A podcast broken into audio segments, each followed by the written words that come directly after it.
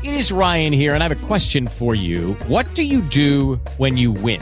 Like, are you a fist pumper? A woohooer, a hand clapper, a high fiver. I kind of like the high five, but if you want to hone in on those winning moves, check out Chumba Casino. At ChumbaCasino.com, choose from hundreds of social casino style games for your chance to redeem serious cash prizes. There are new game releases weekly, plus free daily bonuses. So don't wait. Start having the most fun ever at ChumbaCasino.com. No purchase necessary. VGW. Void were prohibited by law. See terms and conditions. 18 plus. With Lucky Land slots, you can get lucky just about anywhere. Dearly beloved, we are gathered here today to... Has anyone seen the bride and groom? Sorry, sorry, we're here. We were getting lucky in the limo and we lost track of time. No, Lucky Land Casino, with cash prizes that add up quicker than a guest registry. In that case, I pronounce you lucky. Play for free at LuckyLandSlots.com. Daily bonuses are waiting. No purchase necessary. Void where prohibited by law. 18 plus. Terms and conditions apply. See website for details.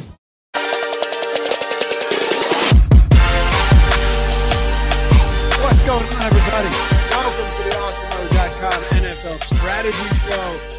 You know what day it is, which means you know what time it is. It's the matchup show right here on Thursday, December 3rd, 2020 going game by game, 11 game breakdown. It's the only place you need to be to get that end of the week information as we head closer to Sunday. I'm Dave Loughran at Twitter at uh, find me on Twitter at Lafayette underscore D L O U G H Y underscore D. With me as always, Matt Savoca. Follow the man at Draftaholic and check out all of his content over at Awesemo. The matchups column is amazing. The data deep dive is in front of the paywall. It's awesome as well. There's no reason they should be free, but since they are, there's no reason you shouldn't be reading them. Matt, what's going on, brother? Hey, great to be here. We had the uh, the week off because of the Thanksgiving holiday, and uh, it was it was fun to hang out with you and Alex Baker on the uh, the on the contrary show, but there just wasn't enough time to get all those takes out. So I'm glad to be back in our long form show talking about every game. So um, we're happy to have you guys with us. But you knew that already. Hit that thumbs up. If you're just walking in the door, if you're watching the replay, if you're listening in podcast form, uh, well, you can't do it in the podcast form, but you can leave us a review and you can rate the podcast, which is greatly appreciated. But hey, hit that subscribe button here on the YouTubes. Uh, Matt, I've I've succumbed to the idea that we're not getting the fifty thousand by the end of the month. I tried. It's not. No, happening. we're gonna try. We're gonna keep going. We got to get that final push. I, I'm a, I'm an optimist in some respects, but I'm also a realist. Now, maybe, maybe as basketball season happens and starts up, we might get a huge push for basketball. It's possible. We have awesome basketball content. So, you know, football as well. But if you like what we do, you want to support us and you think sometime somehow along the way or sometime along the way we've helped you guys win some money or just become a better DFS player or maybe look at the game differently, hit that thumbs up and subscribe to the channel because it does help us a lot. All right, Matt, you ready to do this thing? Let's roll. Let's roll. Let's do it. All right, let me take a deep breath and get started. We got some time on our hands. Cleveland at Tennessee, the Titans laying five and a half points uh, at home in this one. Cleveland's played pretty good football this season. Their uh, 53 and a half point total, though, is pretty shocking. I love it. I love to know that this game is, at the time, projected to be one of the bigger, you know, potential shootouts of the week. But it's it's the one thing that's strange to me is I know Jarvis Landry had himself a game last week. It's the first game without Odell Beckham that he hasn't played in torrential downpours or hurricane force winds. Right? I mean, seriously. Uh, but aside from that, the, the passing game has been something that Kevin Stefanski has tried to mask this year, and we all know that. So my one issue with the sh- a, a shootout is I like Nick Chubb against pretty much any team at this point, although he's a bit pricey. He's getting basically 20 carries every week. Kareem Hunt is getting worked in. He's pretty cheap. They're running the ball as much as humanly possible. So the question to you as we start with Cleveland is do we have a concern here with this total that Cleveland, if this game doesn't get out of hand in favor of Tennessee, that Cleveland's going to look to run the ball and control time of possession as we've seen them do so often in 2020? Yeah, I, mean the basic the basic question is is Cleveland going to control the game? Correct. And I think against Tennessee, there is absolutely no guarantee of that. I think when you look at the when you compare offenses right now, you think you you you would think that Tennessee actually, with Derrick Henry, of course, but also with Ryan Tannehill having another efficient season, would actually have the edge in controlling this game. Also, I noticed that the total has come down over the course of the week. It was actually up at 54 to start the week, which really surprised me. And I think it's smart that it is coming down. But both both of these teams would rather control the game flow by running the ball, which actually leads me to the under still, even though it continues to move down. Now, looking at the expected points for both Nick Chubb and Kareem Hunt, you're looking at two top 12 running backs in terms of just the expected points. And then they're both performing at or above expectation on a per game basis. So you could always play them in a strong matchup. In this case, I don't feel like it's that strong. And the Awesemo projections really agree with me here. The the projections for Nick Chubb and Kareem Hunt are not bullish this week compared to their salary based expectations. I think Nick Chubb's already at the running back three in price. There's a discount from those top two running backs, including Derrick Henry in this game, but I'm not feeling great about it at all. No, if Nick Chubb was was coming in at you know a lower seven or upper six K price, I think for me it'd be a lot easier to make this decision. Uh, if I was getting you know seven K Nick Chubb, where we saw him last week in the same neighborhood as you know Aaron Jones and such, it'd be a lot easier to get there. I, am with you. The, the running back position too is just very deep this week. There are a few guys that we can pretty much lock in similar, if not more, volume with pass catching upside at similar prices that I think is going to open a lot of things up, and we'll get there in a little bit. Uh, the passing game for Cleveland, though, let's assume that Cleveland doesn't control the time of possession. They don't control this game. Do we have to look back to, to someone like Jarvis Landry, whose price has come up from last week at 5,200 to 6,200, following the only game this season where he has crossed 100 yards and also the only game this season where he has scored a touchdown? Yeah, it's great to see a player like Jarvis Landry seem to round back into form. And you're right, there has been weather related issues in just the general performance of the passing offense. But we know what the Cleveland Browns want to do, even if they get behind. Yes, we're going to see an increase in targets for Landry, but we're also just going to see them lean more on Kareem Hunt. They're still going to keep their offensive identity similar. And, and that makes sense. You're not basing your offense around throwing the ball to Rashard Higgins or KhaDarel Hodge yet, although they have been good in spots this season with Jarvis Landry, now you're looking at a top 14 wide receiver in terms of salary. And in expected points, obviously this season, it's been sort of a lost year. He's still outside the top 35 in expected fantasy points per game. And when you look at the Tennessee defense, they've actually been pretty good covering wide receivers. They're uh, they're actually yeah above average in fantasy points, uh, below expectation, giving up about one less fantasy point per game compared to season long averages of their opponents. So, in reality, here, just this doesn't jump off the page for me as an exciting passing offense unless, unless you think Tennessee controls the flow of the game so much in the first half that Baker Mayfield and the Cleveland Browns are forced into this pass first offense.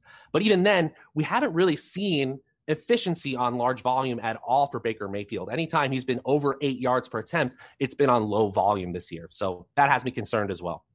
Yeah, and then uh, guys like Austin Hooper. I don't know. Overall, this total looks pretty appealing, but it's tough to make a decision on which one of these guys you want to go to. Like, uh, are you right now? If you were to bet this game, would you be betting the under? I would be. I Me would be. I just think these are two. T- if you just look at the pace of play, these are two of the slower teams in the league. And if you look at adjusted rush rates, which is now on the uh, advanced stats page on Awesemo.com, you have the Browns at sixth overall in adjusted rush rate and the Titans at third overall in adjusted rush rate. That makes me concerned about just the number of plays that get played in this game, even if there are points scored. So, and that's fair. But here's where I'm going to leave the reservation on you a little bit, uh, Matt. Uh, I, I actually don't hate the idea of going with some some Tennessee stacks, and and the reason for this is if they do get up early, and I think it's doable. Again, like you know vegas's job is to get equal action on both sides of a, of a line right? On both sides of a total. So if it's at 53 and a half right now and we haven't seen a whole lot of movement let me just make sure we haven't because i don't believe we have.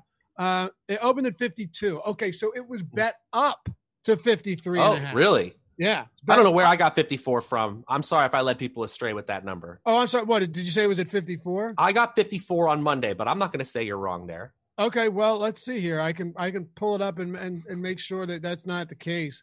Uh, I'm hold on a second. Well, either way, while I do this, uh, the the point is, that Ryan Tannehill is one of those guys who, if you go to Derrick Henry early and often, it doesn't matter. Ryan Tannehill is not going to have a great day. However, he also does have some big games this season where they have thrown it in goal to go situations. They have gotten down to the 10 or or wherever it was and and and ended up passing for 3 or 4 touchdowns against Houston. Four passing touchdowns, 366 yards, 34 fantasy points against Jacksonville. Uh, four passing touchdowns, 27 DraftKings points. He's had a couple of games this season where he has popped off. Oh, Buffalo, three touchdowns, two, uh, 195 yards, and a rushing touchdown for Tannehill. He does actually have a ceiling, whereas I think a lot of us ignore that often. I I like the idea of knowing that, and AJ Brown is, in my opinion, overpriced. The, the volume has not been there for him this year, but that's all. Oh, I'm sorry. As an elite receiver, he hasn't seen the same type of volume as a lot of these guys, but Correct. only 6% ownership. Uh, Corey Davis is not getting any ownership at all. Oh, I'm sorry, 14% ownership. He's getting more than these guys, but still, uh, if this is a high total and these stacks come in on their own, I will be getting to some of it, even though I understand that it may not be the optimal play. Again, it's been bet up a few points. Um, and maybe it was 54, but even if it was Matt, that's still 53 and a half and it, and it hasn't moved. So if you take either one of them, you know, there's Yeah. something to be said for that. Yeah, and and what we're really saying, regardless of where the line started and where it is now, is that there's a lot of points to be expected in this Right. game, especially on the Tennessee side. So those points have to come from somewhere. And Ryan Tannehill is actually sixth in my true drive success rate metric, which I look at in the data deep dive every week. That's his ability to turn drives into touchdowns, the name of the game in football. Uh, and it's regressed based on sample size. So the more drives you put in for a year, the more we are sure about that that metric. So rating sixth over the course of 12 weeks is fantastic for Tannehill, and he's actually third in the league in expected points added per play. So not only is Derrick Henry a beast for this offense, and you can absolutely say, as the as the film grinders would, that the offense runs through Henry. But from a pure efficiency standpoint, on a per play basis, there hasn't been many quarterbacks better than Ryan Tannehill. And you mentioned it, the quality of his receivers, just take salary out of it for a minute. In Corey Davis, AJ Brown, and Jonnu Smith is extremely high. Yet I completely agree with you that a wide receiver five salary for AJ Brown is extremely steep. We're still tr- trying to project him into the top 12, and we're not sure we can do that every week. We're not ready to call him a top five receiver, even if the talent might get him there one day. You know, he had to take a special teams play to the house, which obviously was incredible, but it's also unsustainable because it's not volume based. So I- think I'd rather take a look at Corey Davis, who has a $5,100 salary, and that's outside the top 25 receivers. And I think I, I do like him more than Jonnu Smith, who again, I got to be better about these touchdown dependent tight ends because that's really what we're looking for in the tight end position. But it's just really hard for me, is the way I, I look at DFS and fantasy football in general, to pick these low volume guys who just keep finding the end zone. But you can't deny Jonnu Smith's been incredible at it, one of the leaders in touchdowns this season. Still, the Awesemo projection sees him more as a top 12 option instead of seventh, which is what a salary based expectation is. Yeah, I mean, if you want to talk about those touchdown dependent uh, tight ends, just look no further than Robert Tonyan, who I mentioned yesterday, is fourth in fantasy points at the tight end position this season. Who would have thought? That's absurd. TJ Hockenson's third, and he hasn't even been that. We great. saw the same thing with Mark Andrews too last year, where he had Yeah. a ton of touchdowns, didn't even have a full snap share. I know. It's very hard to, He wasn't even getting fifty percent of the snaps. right? It's crazy. Um, at Odd Shopper, we have it opening at 53. So uh, meet you in the middle there, Matt. Uh, oddshopper.awesemo.com. It's amazing. You can go in and see the matchup for everything. Uh, that's what I just did. Went in there. You can see the line movement. You can see the the the movement on the spread, on the total, on the money line. Uh, you can see where the public money's coming in. You can see where the public bets are coming in. Uh, you know, money over bets with with all of that stuff. Right now, let's see. 85%. Wow, 85% of bets are coming in. Okay, round two. Name something that's not boring. A laundry?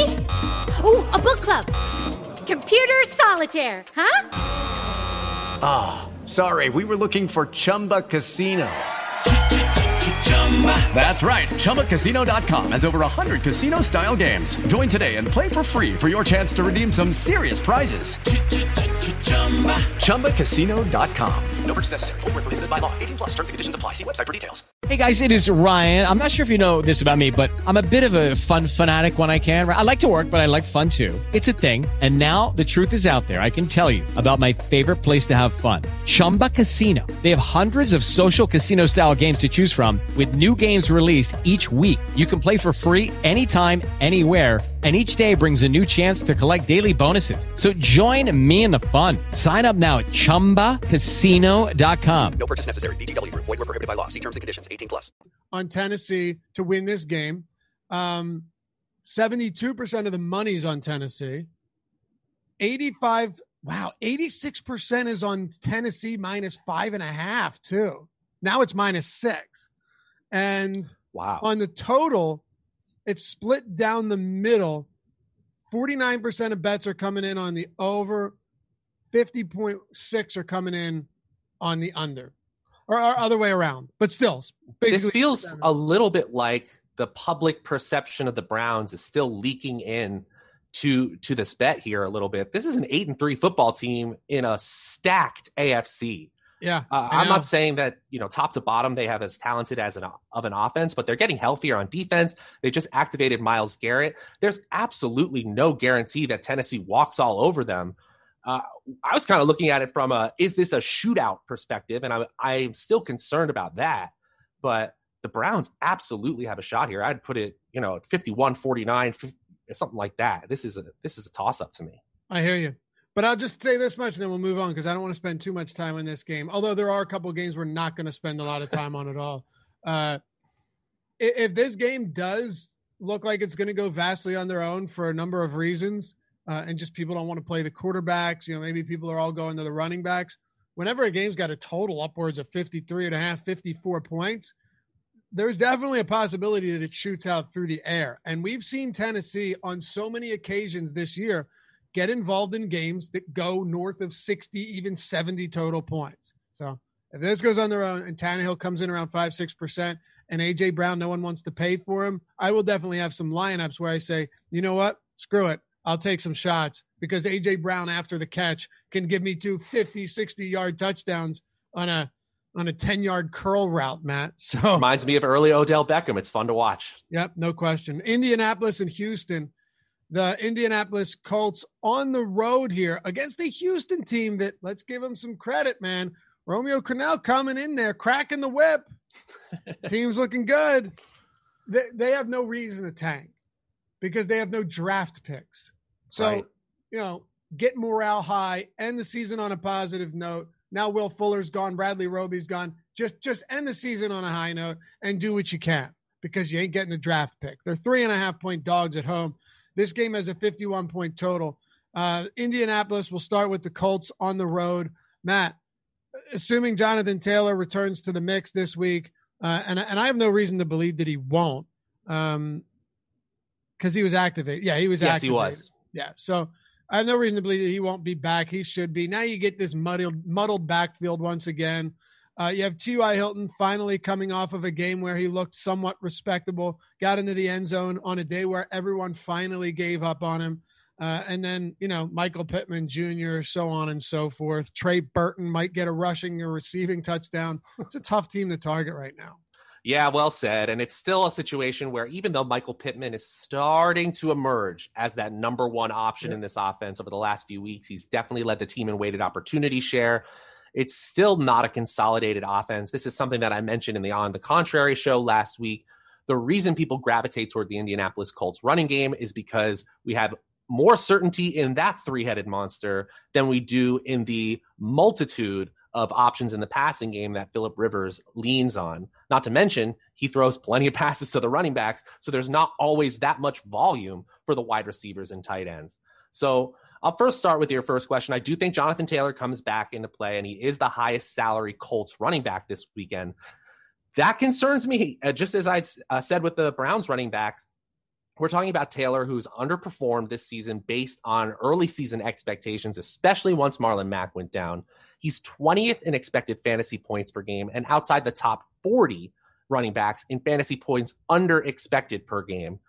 So it really concerns me that we have to pay the most salary for any running back on this team for him at 5700 this weekend on the main slate.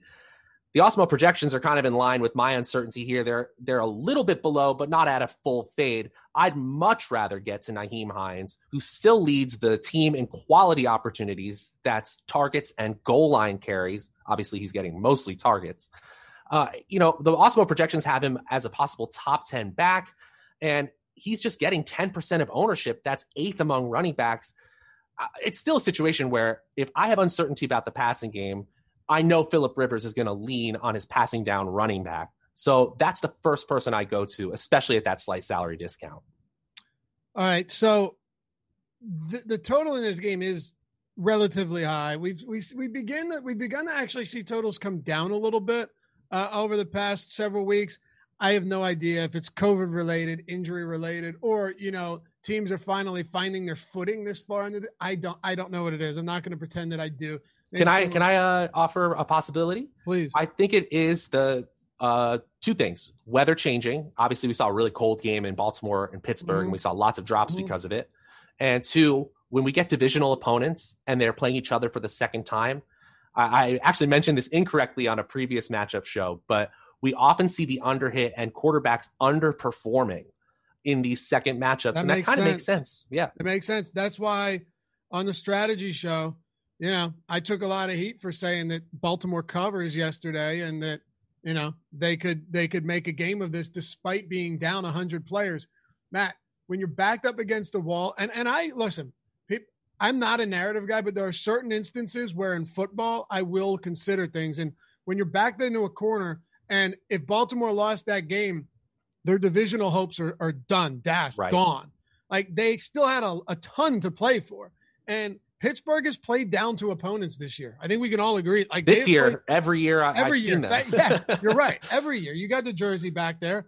Like every year they play down to opponents and then they play up to better opponents.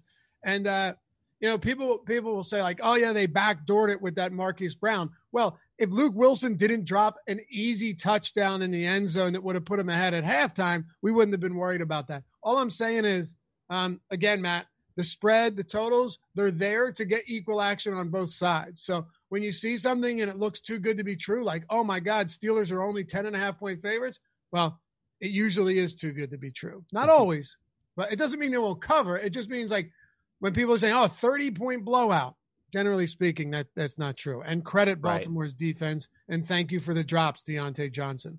Okay.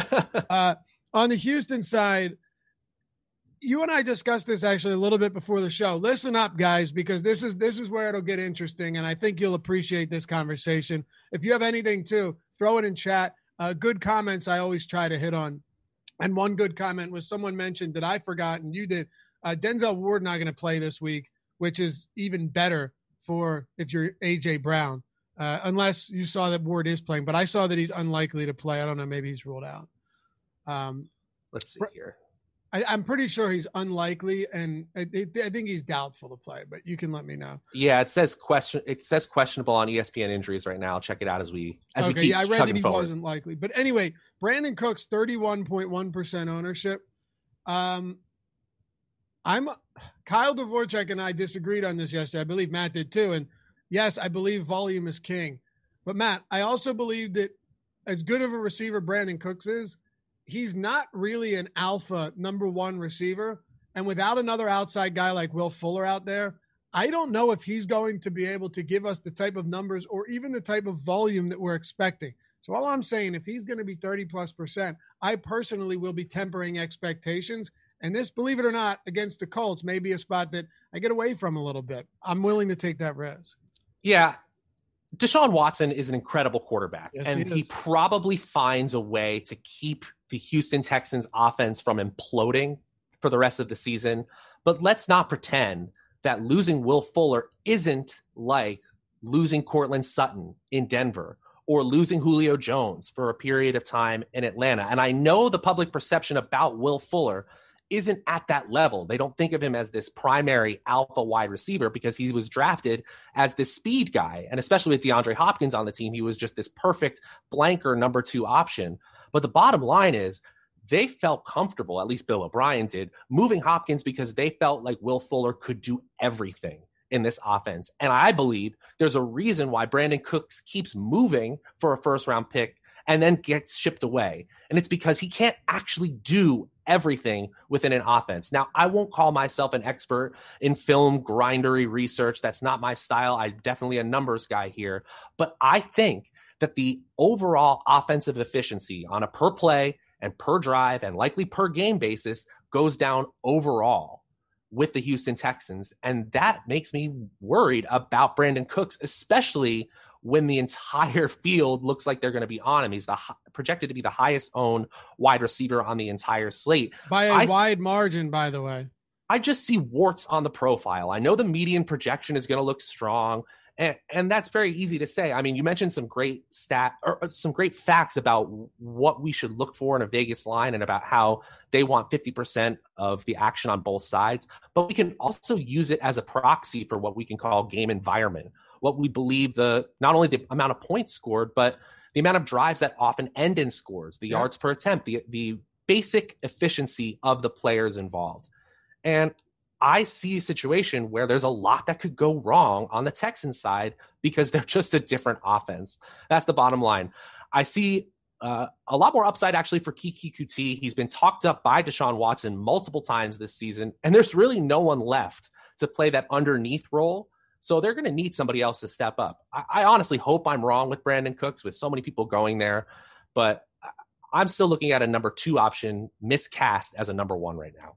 And then Jordan Akins also is, and, and and I agree. Look, this isn't to say that Cooks can't have a big game. He's explosive, right? If he gets loose downfield, it's a wrap. Of course, of course. Uh, I think all I'm saying is I wouldn't be banking double digit targets, DeAndre Hopkins like targets for Brandin Cooks' game. I think you would be ill advised taking that approach. Um, but yes, Brandin Cooks can break big plays off. We've seen him do it this this season. So if he has a big game, it wouldn't surprise me but I'm also not terrified to fade him here either. Or sorry, come in underweight. Jordan Akins is another one, twenty nine hundred dollars. Uh, Matt, because we are definitely moving slowly today, I'll ask you to be quick with this one. I'm at fault as well. But uh, Jordan Akins, he's getting a lot of ownership at tight end, but he's twenty nine hundred dollars. They're going to run a lot of twelve personnel. Is there any interest here? Uh, no, not really. I, I know we don't take matchup based or position based defensive metrics all too seriously, especially with tight ends.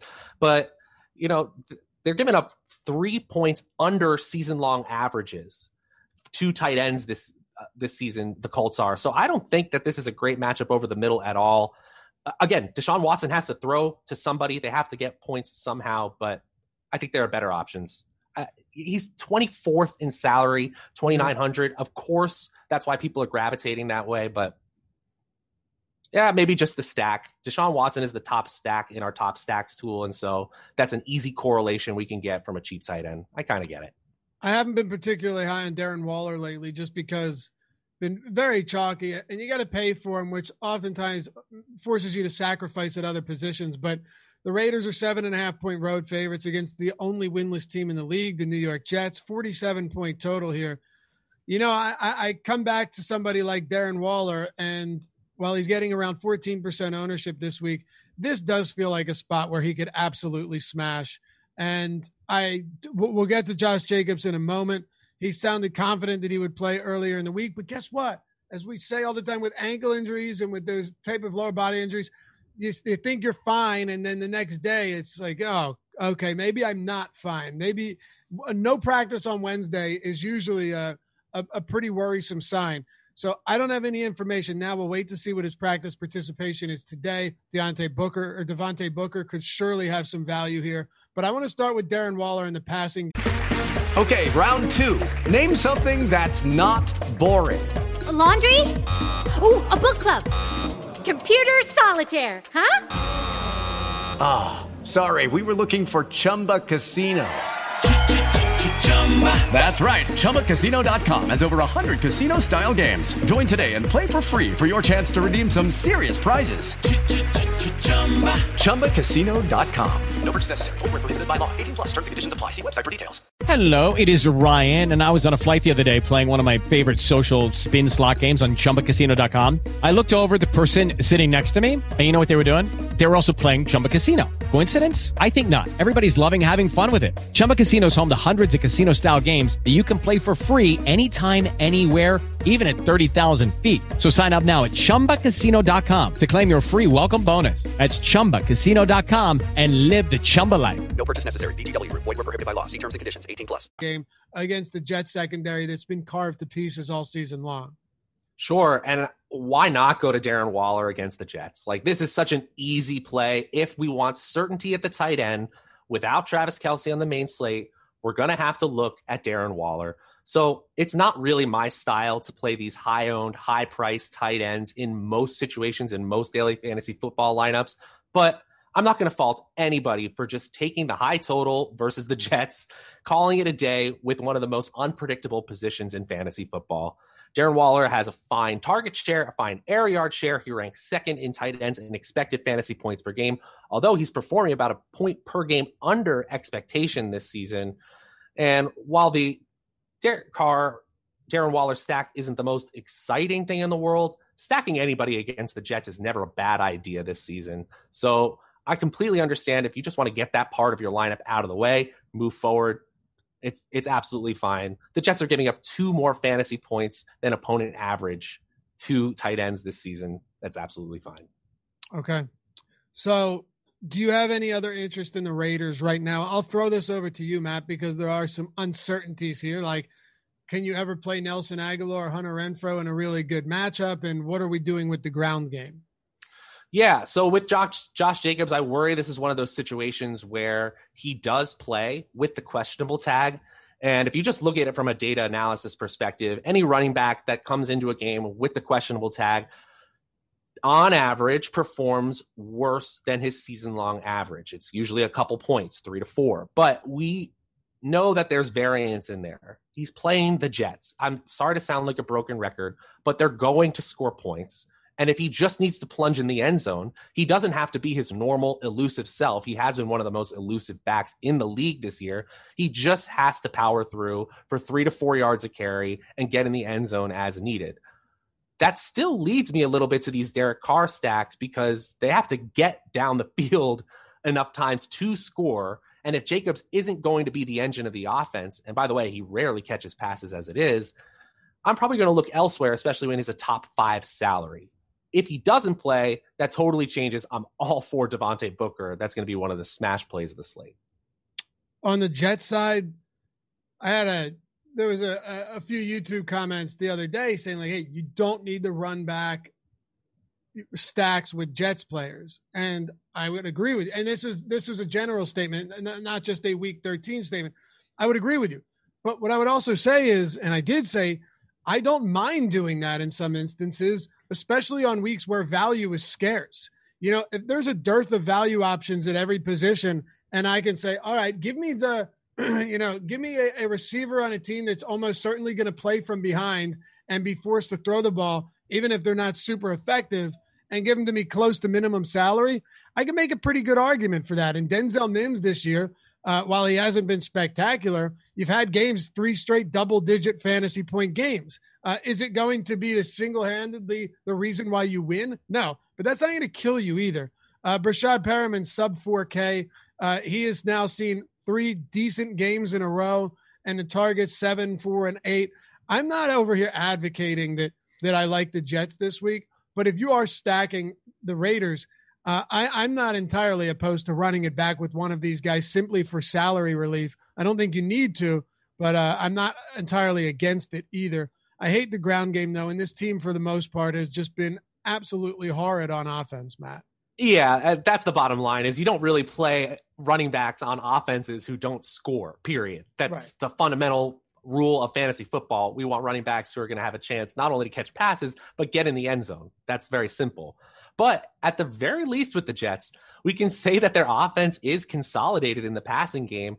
In my data deep dive, when I look at the top two in weighted opportunity stacks and top three in weighted opportunity stacks, the Jets are top five in both metrics, with Denzel Mims really popping in terms of air yard share and target share, as you mentioned. And one of the things we can take advantage of, well, at least to an extent, it's the Jets again.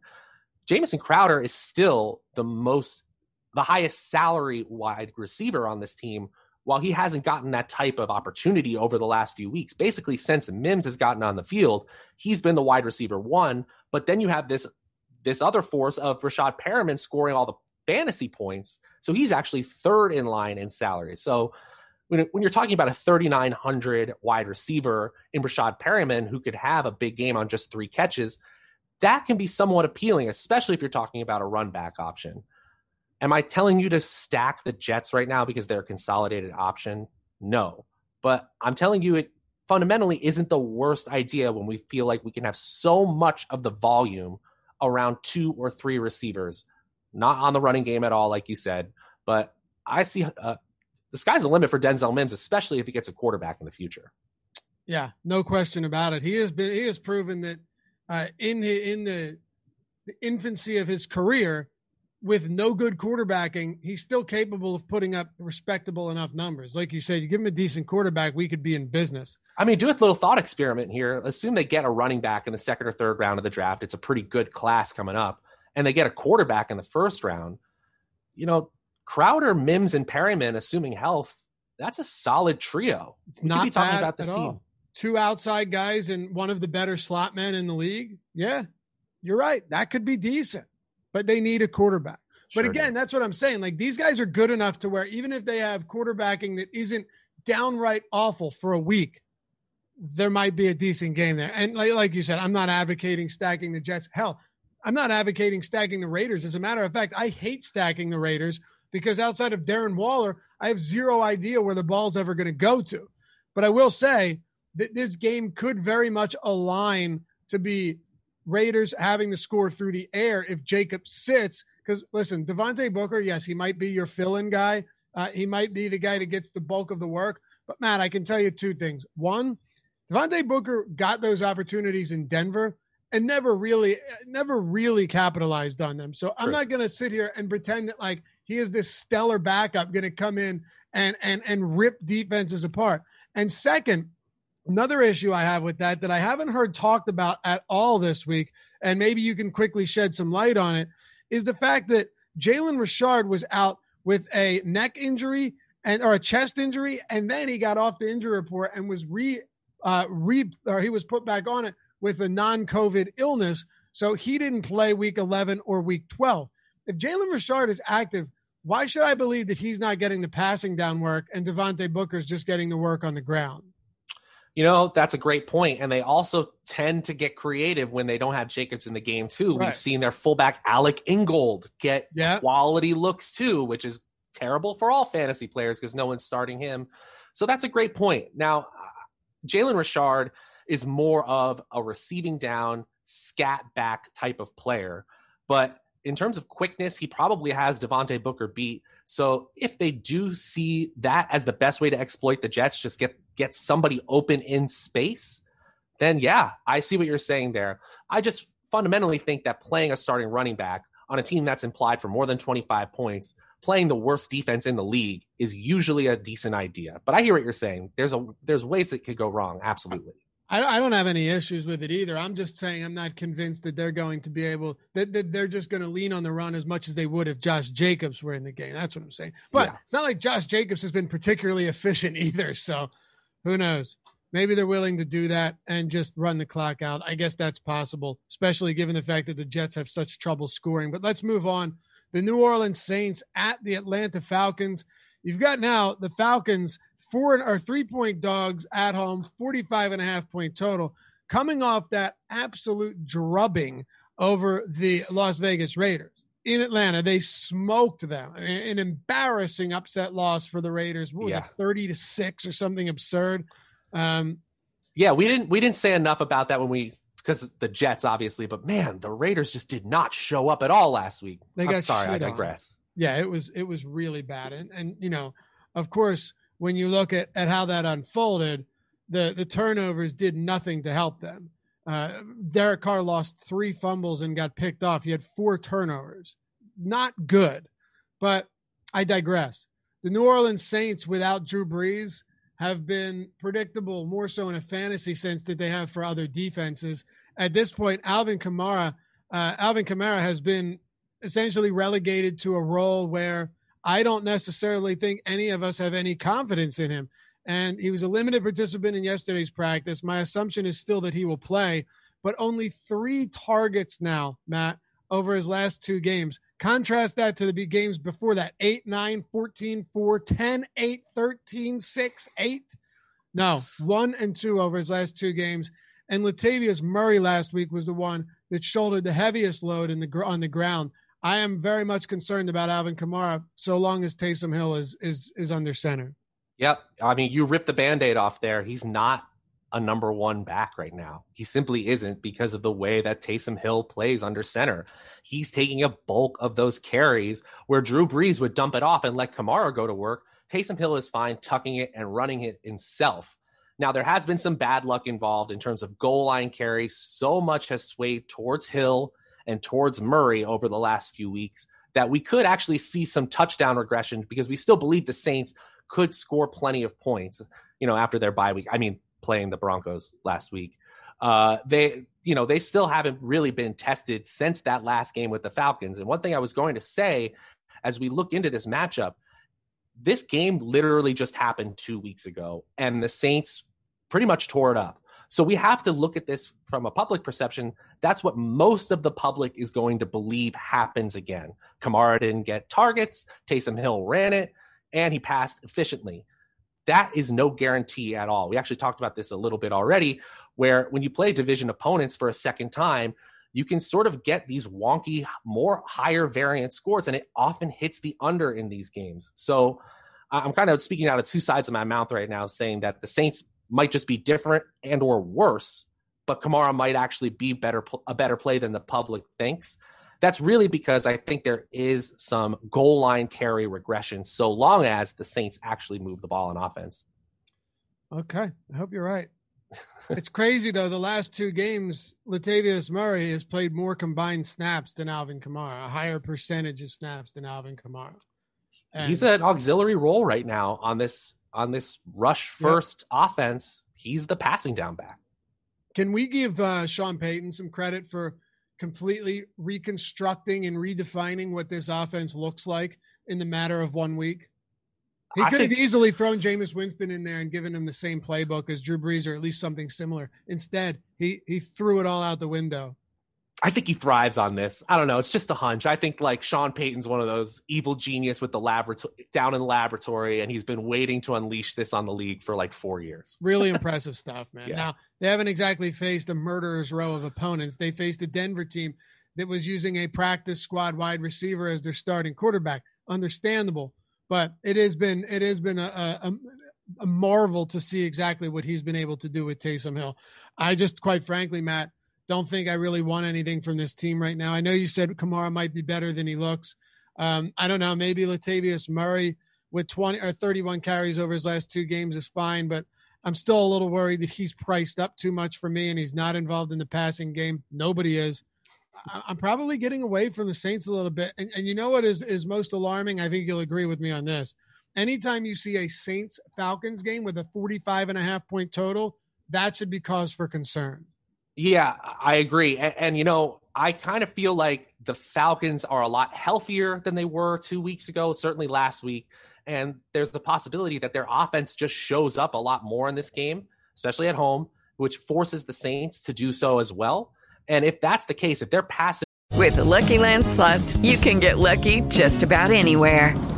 This is your captain speaking. Uh, we've got clear runway and the weather's fine, but we're just going to circle up here a while and uh, get lucky. No, no, nothing like that. It's just these cash prizes add up quick. So I suggest you sit back, keep your tray table upright, and start getting lucky.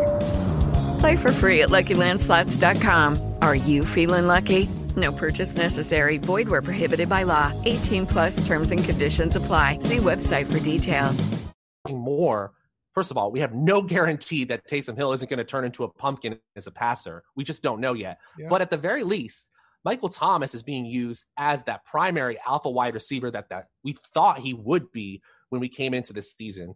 Uh, if you, again, refer to the data deep dives, top two and top three wide receiver stacks, the Saints with Thomas and Sanders are finally back in the top 10. And it took Taysom Hill being under center for that to happen. So I like the, at least Thomas in the receiving game a little bit more than it sounds like you do. But I think I like the Falcons side better in general as well. All right. Well, let's talk about them then. Uh, Julio Jones was sidelined last week. Um, he was limited at practice on Wednesday. I, am going to assume that Julio Jones does play this week. Calvin Ridley's also got that Q tag limited in practice. You're going to see a lot of this as the season winds down for sure, given how uh, t- turbulent it's been all year. Uh, but we also don't know what's going on with Todd Gurley. And I'll tell you right now, if Gurley sits, you know, Brian Hill was popular last week. That was my biggest fade, uh, just for a number of reasons. And we can talk about that, probably unnecessary. But Ito Smith saw seven red zone looks to to to Hill's one. He saw only one fewer carry, but outproduced him. He saw five targets to Brian to Brian Hill's one. So Ito Smith, you know, as you like to put it, Matt, like quality opportunity share was much better than Brian Hill's. But uh, even if Todd Gurley is out, this is a tough matchup. This New Orleans defense is very, very good on the ground. But it sounds like you are interested in Atlanta. So talk to me about why. Yes, it's about their overall health. I mean, I've said this, it feels like five, six times on these matchup shows where once you get Julio Jones and Calvin Ridley on the field, I just need a replacement level running back. It sounds like Todd Gurley's in line to play, and he's already practicing this week, which is great. But give me the passing game all day here. I'd much rather go to Matt Ryan and Julio Jones or Matt Ryan and Calvin Ridley, or maybe even both if I can swing it salary wise in a game where I think they're going I think they're going to try to pass the ball on a Saints defense that has been completely stifling opposing run games. They've uh, the Saints rank uh, second in the league in fantasy points allowed under expectation. They're almost allowing ten points per game less than uh, their opponent's season long averages. So even if Gurley plays, I'm not really that excited about the running game at all. And, and you said it, Ito Smith had more opportunities than Brian Hill and more quality opportunities than Brian Hill. I'm not interested in that backfield as a committee at all, especially when all of the passing game pieces are back in line. Yeah, I'll be staying away from that. Where are you at with Julio and Calvin? Are these two spots that you like this week? Sorry about that. Yeah, I do. I like it. Uh, Julio Jones is still just 12th in wide receiver salary. It's 6,600 at a player that I know could absolutely outperform that. He's in, yes, a divisional spot, so we could see some wonkiness in terms of scoring. I like Julio Jones with uncertainty more than I like Julio Jones with high ownership and a ton of certainty. Yes, he's the, he looks like the seventh highest in projected ownership right now, but even that little bit of uncertainty, I'll take it with him. All right. Let's talk about Detroit and Chicago here. By the way, if you guys are just tuning in, hit that subscribe button and like the video, like the stream or you're watching afterwards, whatever, doesn't matter. If you like what we do here, help us out. Hit those buttons, smash them, as they say, Matt. Detroit and Chicago. We've got the uh, the Detroit Lions who got rid of Matt Patricia. Did you see the Did you see this burner account stuff? Have you seen this? No, fill me in. Okay, so it looks like Matt Patricia might have a legitimate burner account. He has 28, this account has 28 tweets. All of them, the last I looked, every single one of them were in defense of Matt Patricia. Like, yeah, if you let Matt, Matt Patricia pay, uh, get his guys, they'll crush. Or it's a clown show in there and he doesn't have any control over this and they're not letting It's crazy, right? Incredible. So here's the best part though. The, the username, the, the, the display name is Eddie P. Okay. Take a guess what Matt Patricia's middle name is. Eddie? It is Edward. and his last name starts with a P. So I don't know. Listen, mate, you would think that people would have learned from the Colangelo blow up, right? For those yeah. of you guys that follow basketball, the 76ers. But it looks really, really strange. Like, unless this is his kid or his wife or something, there is literally no one in the world that is that defensive of Matt Patricia. There simply cannot be. It's impossible, Matt. That's that's the hill that that account is dying on, and there's no other issue in the world today. I get it. I get yep. it. Yep. Um, okay, so Bradley said that it has no. He said it has no affiliation, the it has no connection to Patricia or the Lions. Here's how the fake burner account came to be from Dave Birkett, Detroit beat writer. So it's just a random beat writer. Interesting. It's a rant. Well, I don't know. The whole oh, that's thing- an unsolved mystery. We still got more to figure out in that one. That's that's great stuff. It really is oh, incredible. Plus, the guy had like over a thousand followers. I didn't I, I, didn't follow up on it because you know why would you? But it was funny that it, the Eddie P thing lined up so perfectly and everything looked so great. Let me have my conspiracy theories in peace. That one I'm going down the rabbit hole with you though. Yeah. Detroit Lions uh, are three point dogs. This is just a bad football team right now. And the one silver lining is that DeAndre Swift is is looking like he's pretty good he's still only limited in practice. Like, I don't know. You have to assume he plays this week. I have him in right now, so we're gonna we're gonna project him in.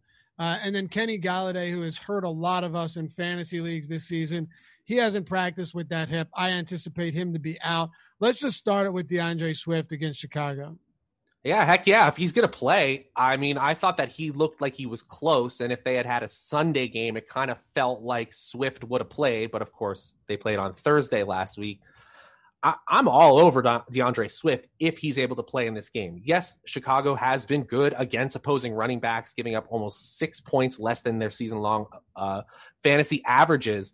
But Swift really looked like the the one game changer on this offense, the only player that can really make plays in space, especially if Kenny Golladay is out. You know, we're not trying to create an offense that leans on Marvin Jones. And even TJ Hockenson has been disappointing from everything but a volume perspective this season. So give me the best player on an offense in general. It's not perfect. They're not favored, but I'm still really excited about Swift long term. And if they unleash him as they did when he last played, I'm absolutely fine with it as the 11th highest salary running back on the slate. So am I. And uh, nice, Kevin said Swift dropped game winning touchdown in that first matchup with the Bears. You're absolutely right. He sure did. That should have been a win, but it wasn't. I don't like anything in the passing game here right now, Matt. I just can't get behind it, and um, I don't know what it's going to look like with, with, as far as coaching goes. But can we spend a second and, and, and at least acknowledge? And maybe you did, and if you did, just tell me. I was reading chat, trying to do two things at once. Uh, I, with a new coach coming in, does he say if Swift is active, I don't want to give Adrian Peterson the ball anymore. I'm, I'm going to give the young guy the ball who we drafted early in the draft and is extremely explosive with a ton of upside. Well, I get concerned when you have an interim coach who might have the owner in his ear possibly saying we need to see everything we've got at the end of our benches so that we know who to take and who to keep and who to get rid of next season as we start to turn probably a huge turnover with that new GM that they eventually hire. So that's really my only concern. I mean, is there any concern from fantasy gamers that DeAndre Swift is more talented than Kerryon Johnson and Adrian Peterson right now? Exactly. There isn't any at all. I mean, we're already talking about a running back, and this is using their full their full season. He's 11th in expected fantasy points already this season, and has performed 1.5 fantasy points per game over expectation. You know, the others are well below or just at expectation. And I can tell you they're both outside the top 30 in expected fantasy points.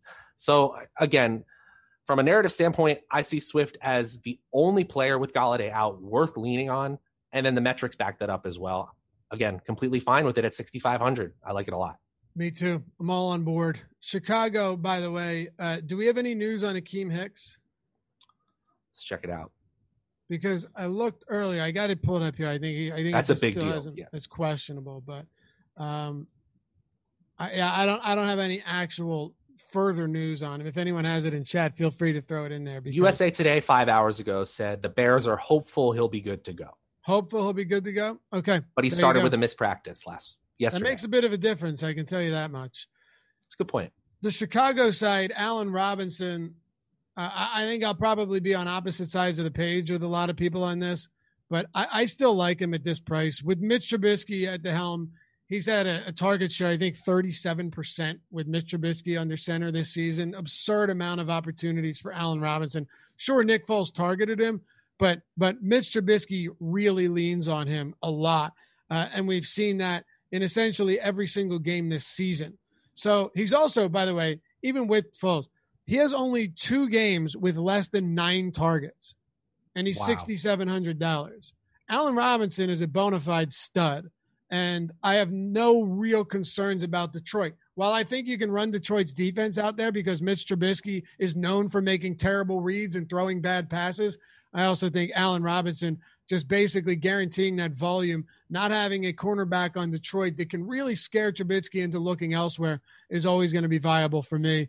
And David Montgomery is getting a lot of ownership this week, third highest on the slate. So I'll let you talk about those guys, Matt. Yeah. So when you're talking about Mitchell Trubisky and Nick Foles, you're really looking at quintessential backup quarterbacks, both of them really. Now, some of their advanced metrics look a little bit different, but for the most part, in terms of per drive efficiency, you're kind of getting the same player. So again, it's not exciting. There is definitely ways it could go wrong, but Allen Robinson is one of the top 10 most talented wide receivers in the league. He ranks in the top 10 in expected fantasy points per game, and he's performing right at that expectation, even in this terrible offensive situation.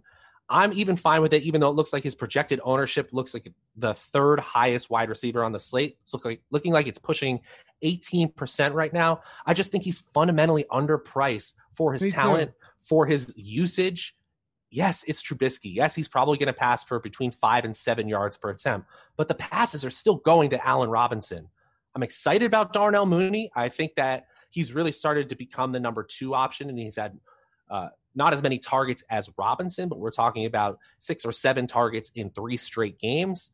So I'm absolutely fine going there if you want to pivot off of a high owned Robinson, but he's by far the most exciting on this offense in the first place I go.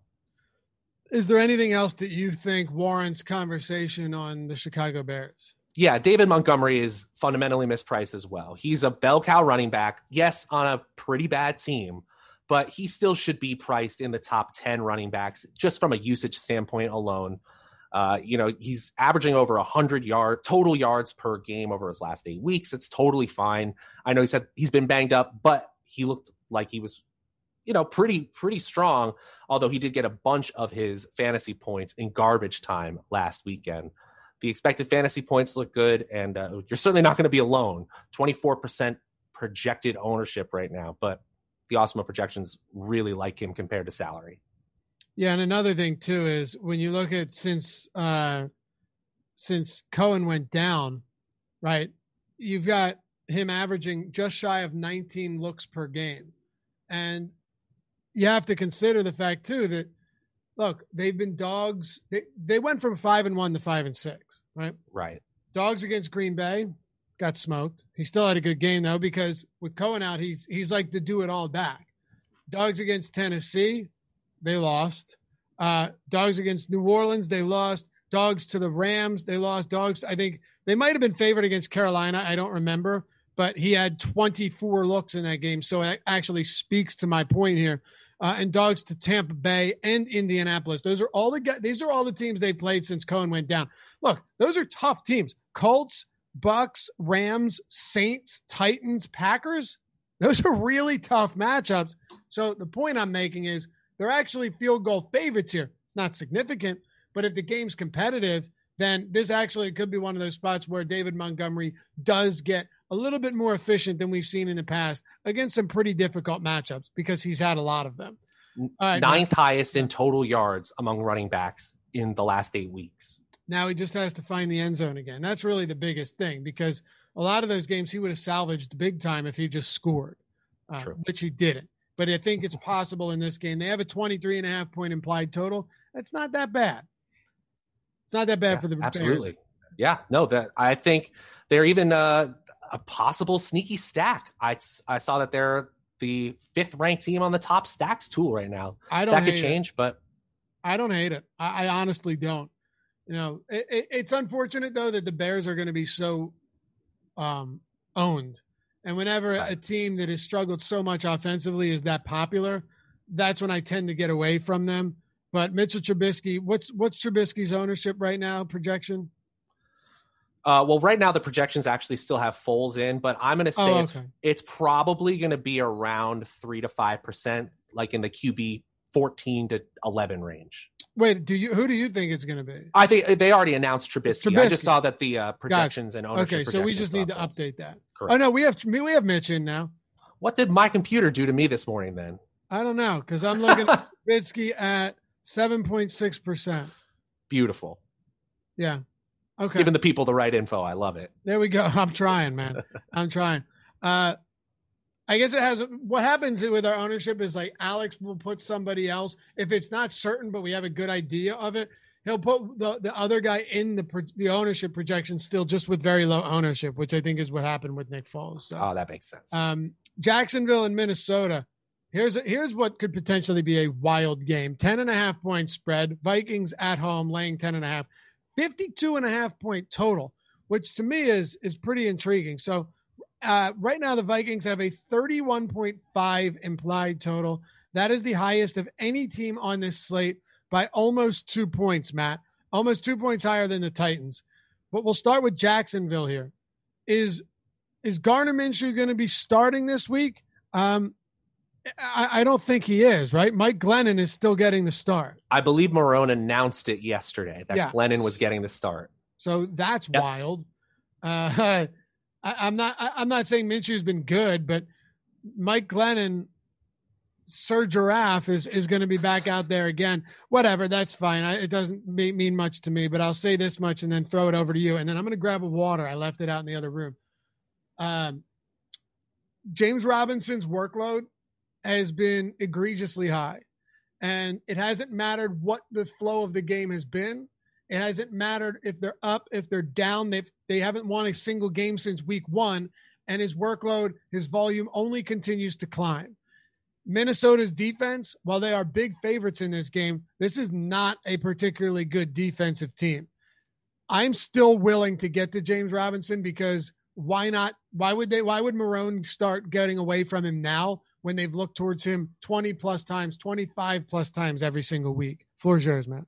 What what is it going to take for you to believe in James Robinson? 10 straight losses because that's what it's been. Exactly right. He's Yes, been exactly. overcoming terrible situations every single week and he ranks 5th in expected fantasy points. He ranks 5th in fantasy points over expected for running backs. He ranks 5th in points per game for running backs and he's only 7300.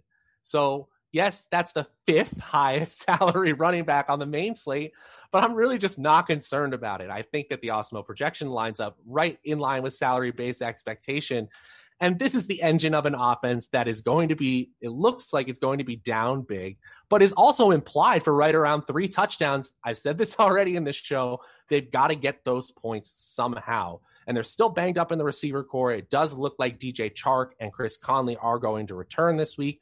But even them not being 100%, even if they get on the field, gives me a little bit of pause about a passing game that, in my opinion, they're starting the wrong quarterback. I still think Minshew is better in a vacuum than Mike Glennon. I don't make the rules, though. So I'm going with by far the most impressive and the most talented player on this offense, and that's James Robinson all the way. No Sounds problem with him at a high salary. Sounds like we're on the same page. Yeah. You can't. Matt Gajewski made a good point yesterday. He's like, listen, I, I think I have a blind spot here because, which I don't know if it's a blind spot anymore. If you've rec- if you've identified your blind spot, is it is it a blind spot or was it a blind spot? Nevertheless, point is, It's a leak now, right? I think it's probably a leak. Yes, yes, yes. But has he plugged that leak and identifying it, or do you have to actually have, you know, you need to to take action. That's right. you need to take action. Anyway, he was saying the the the leak or the blind spot, whatever you want to call it, and I think all of us have struggled with this all year long. Is they're dogs in every game, and we hate playing running backs in in games that are where they're dogs every single week and they can't win. But unlike the Jets, you've at least have an offense that has been. Let, let's be fair to Jacksonville.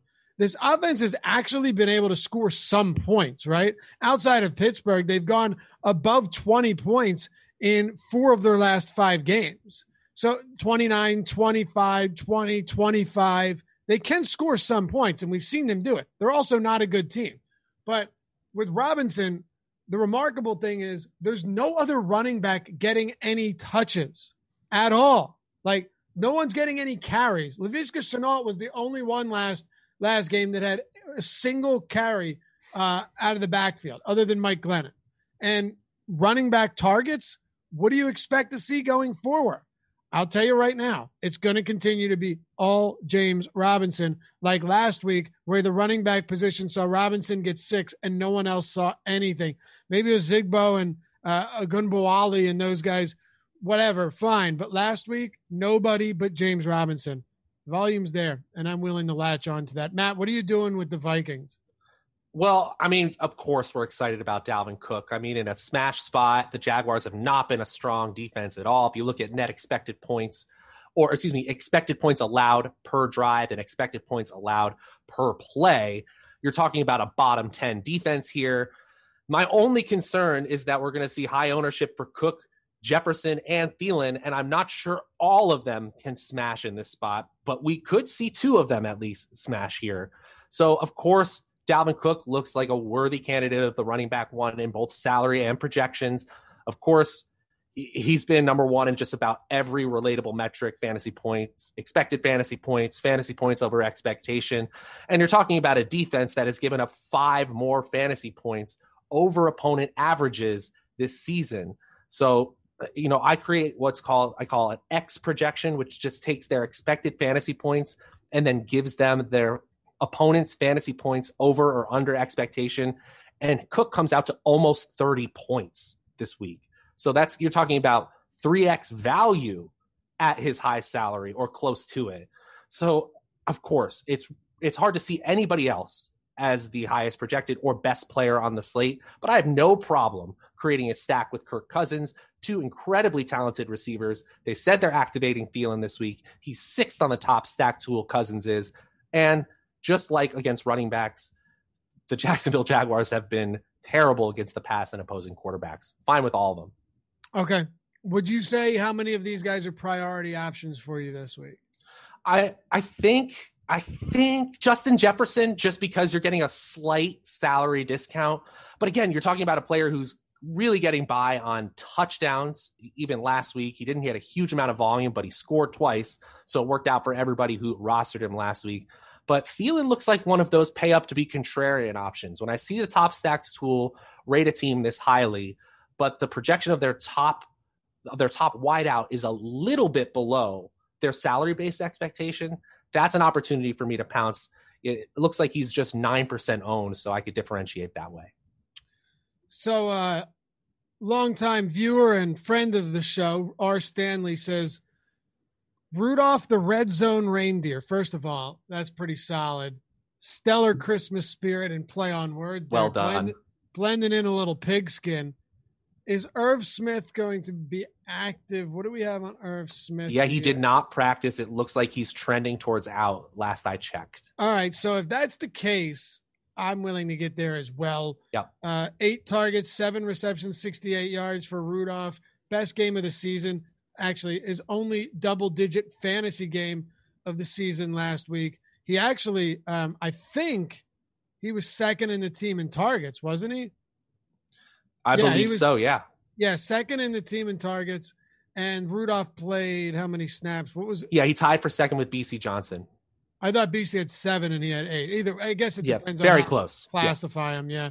Certain site, certain places will say a throwaway as a target, and others will say that it was unintended for anyone.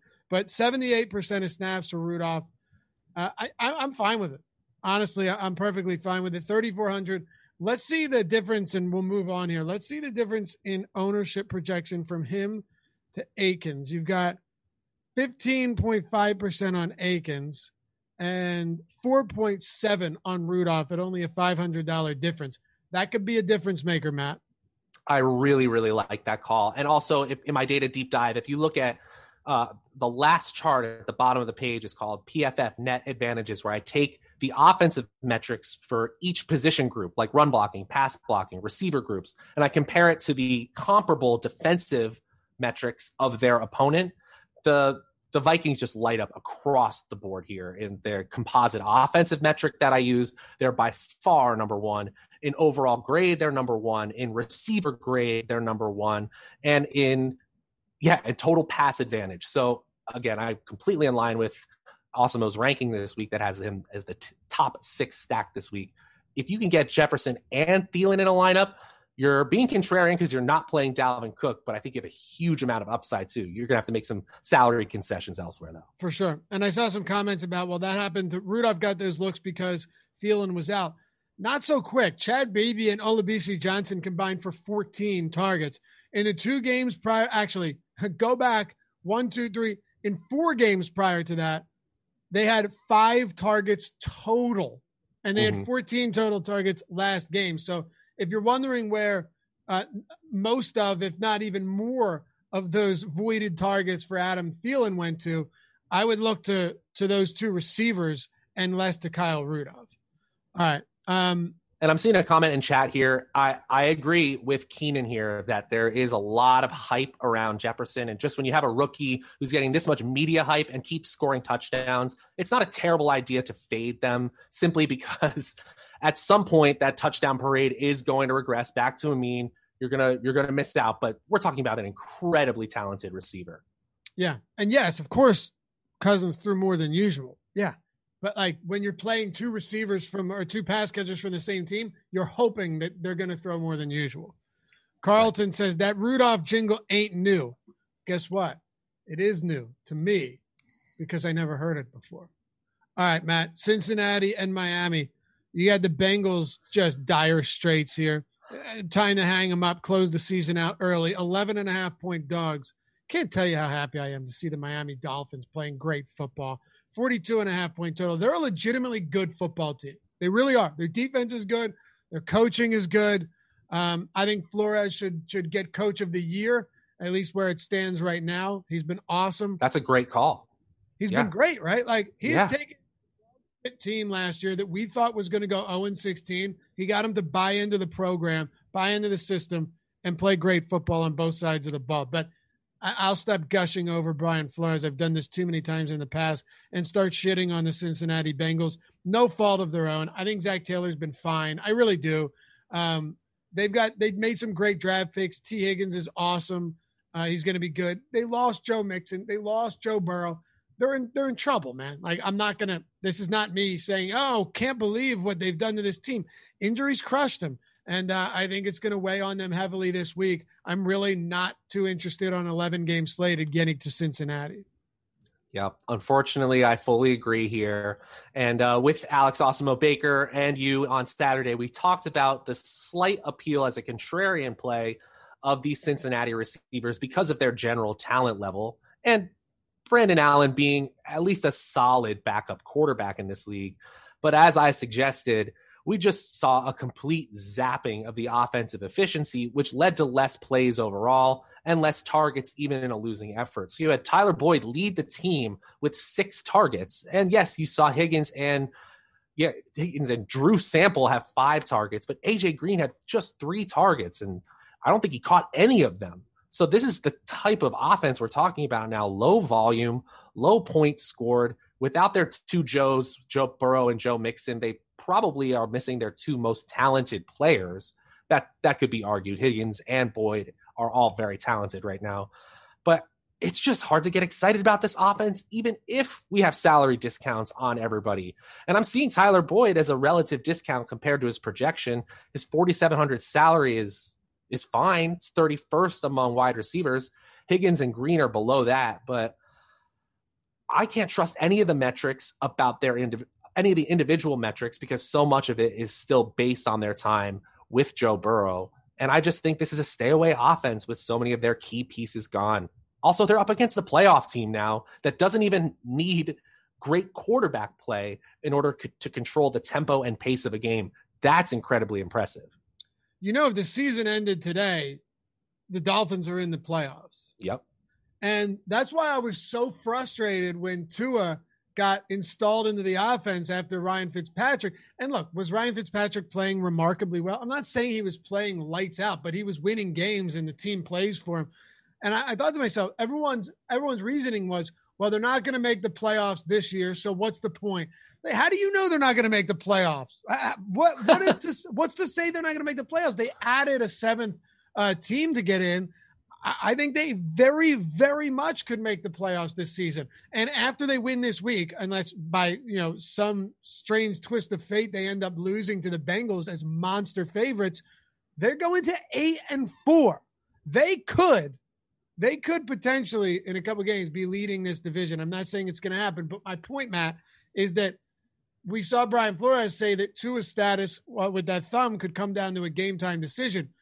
Do you think it's possible that he changes his mind and says, "Let's keep Ryan Fitzpatrick in"? I know that they won. I, I know that they won two of three games with Tua in, or maybe three of four. I can't remember. Uh, Is it possible that Ryan Fitzpatrick starts even if Tua is okay this week? Because if he does, I love, I love DeVante Parker again. With Preston Williams out last year and Ryan Fitzpatrick and DeVante Parker healthy, that connection was massive. Uh, and I think we need to at least keep looking at that until the price gets too exorbitant. Oh man, if if we hear that Fitzpatrick is going to get the start, absolutely all over DeVante Parker.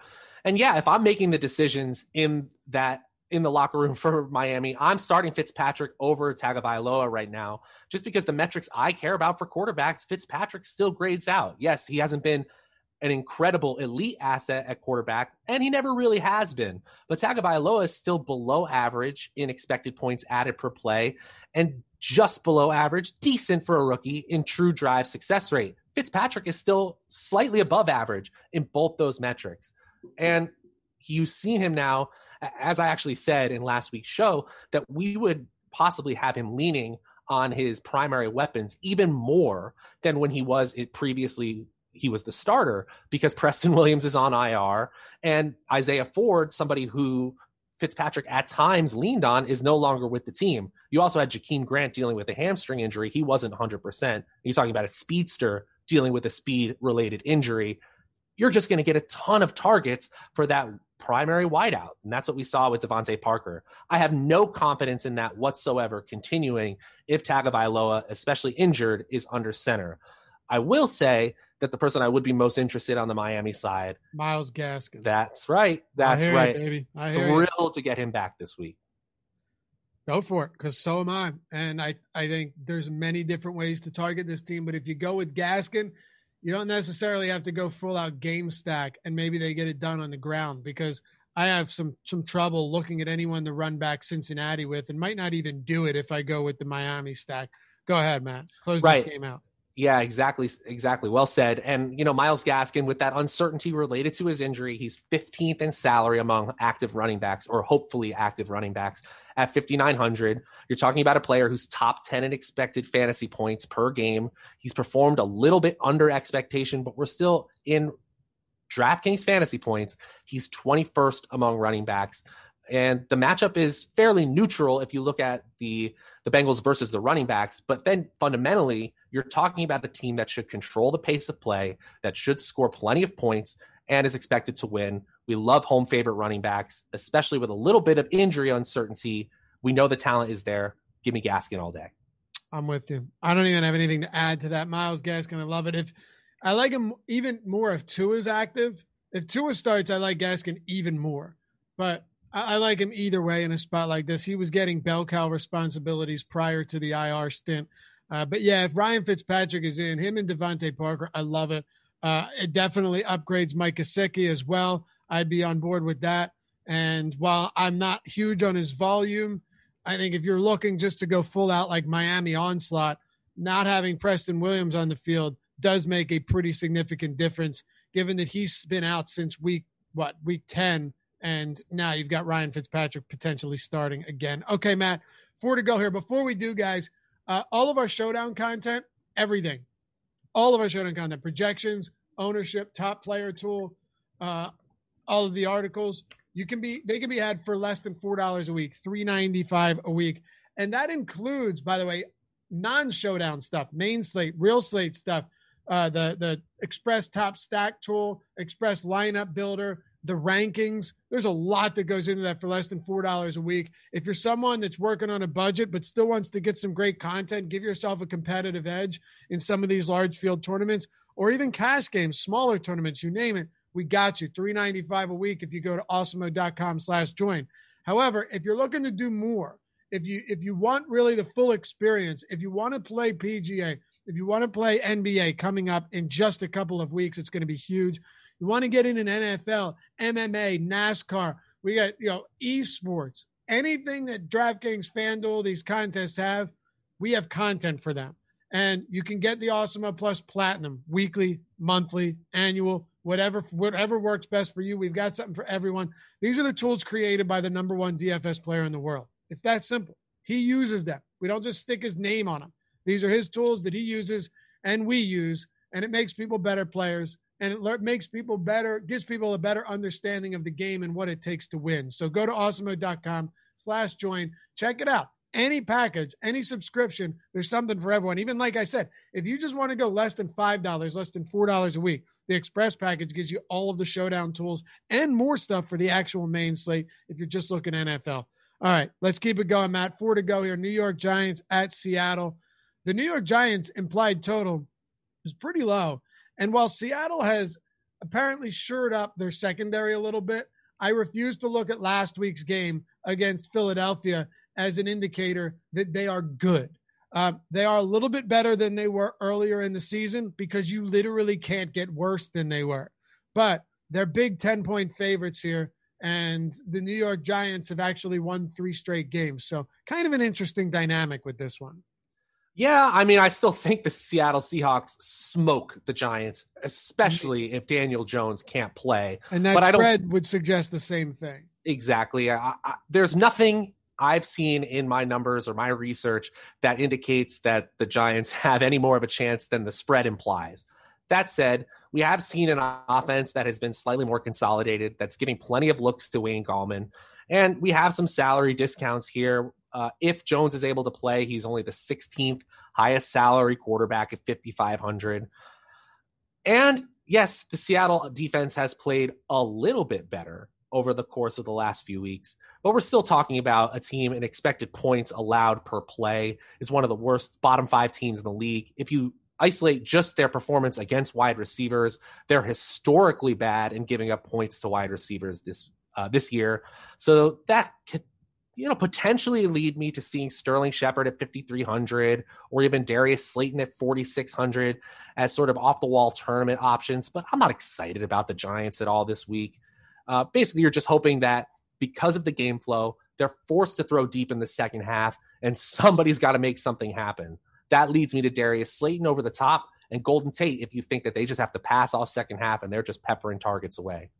If Colt McCoy starts this game, um, I'm I have no interest in anyone. I don't care how bad Seattle is. Uh, another thing too is, I, I this is the one I predicted this would happen against Philly.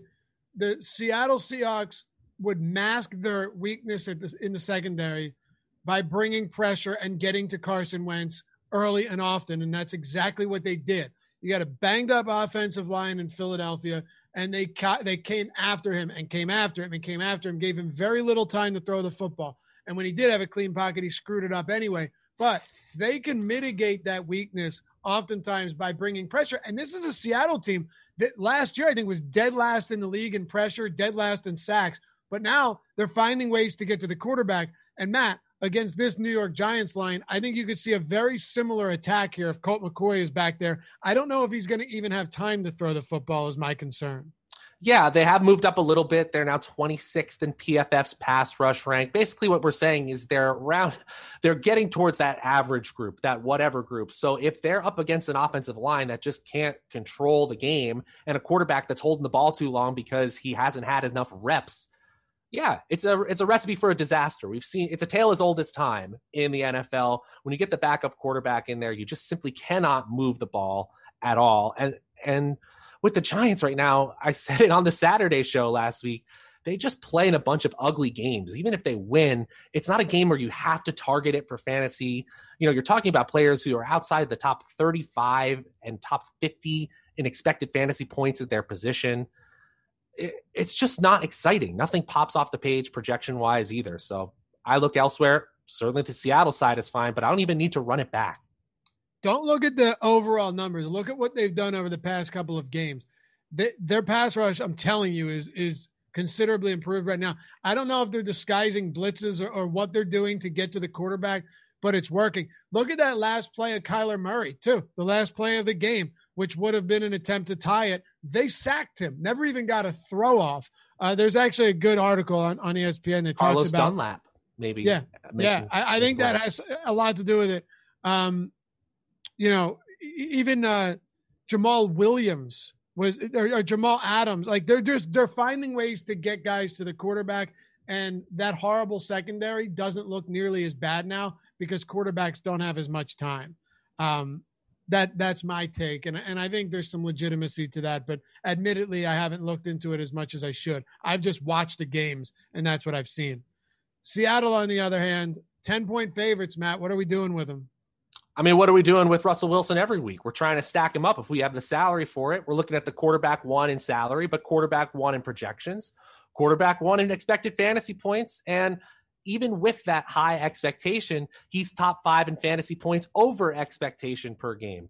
Yes, he's not cooking quite as much as he was earlier in the season. The pass rate over expectation for the Seahawks isn't quite as good.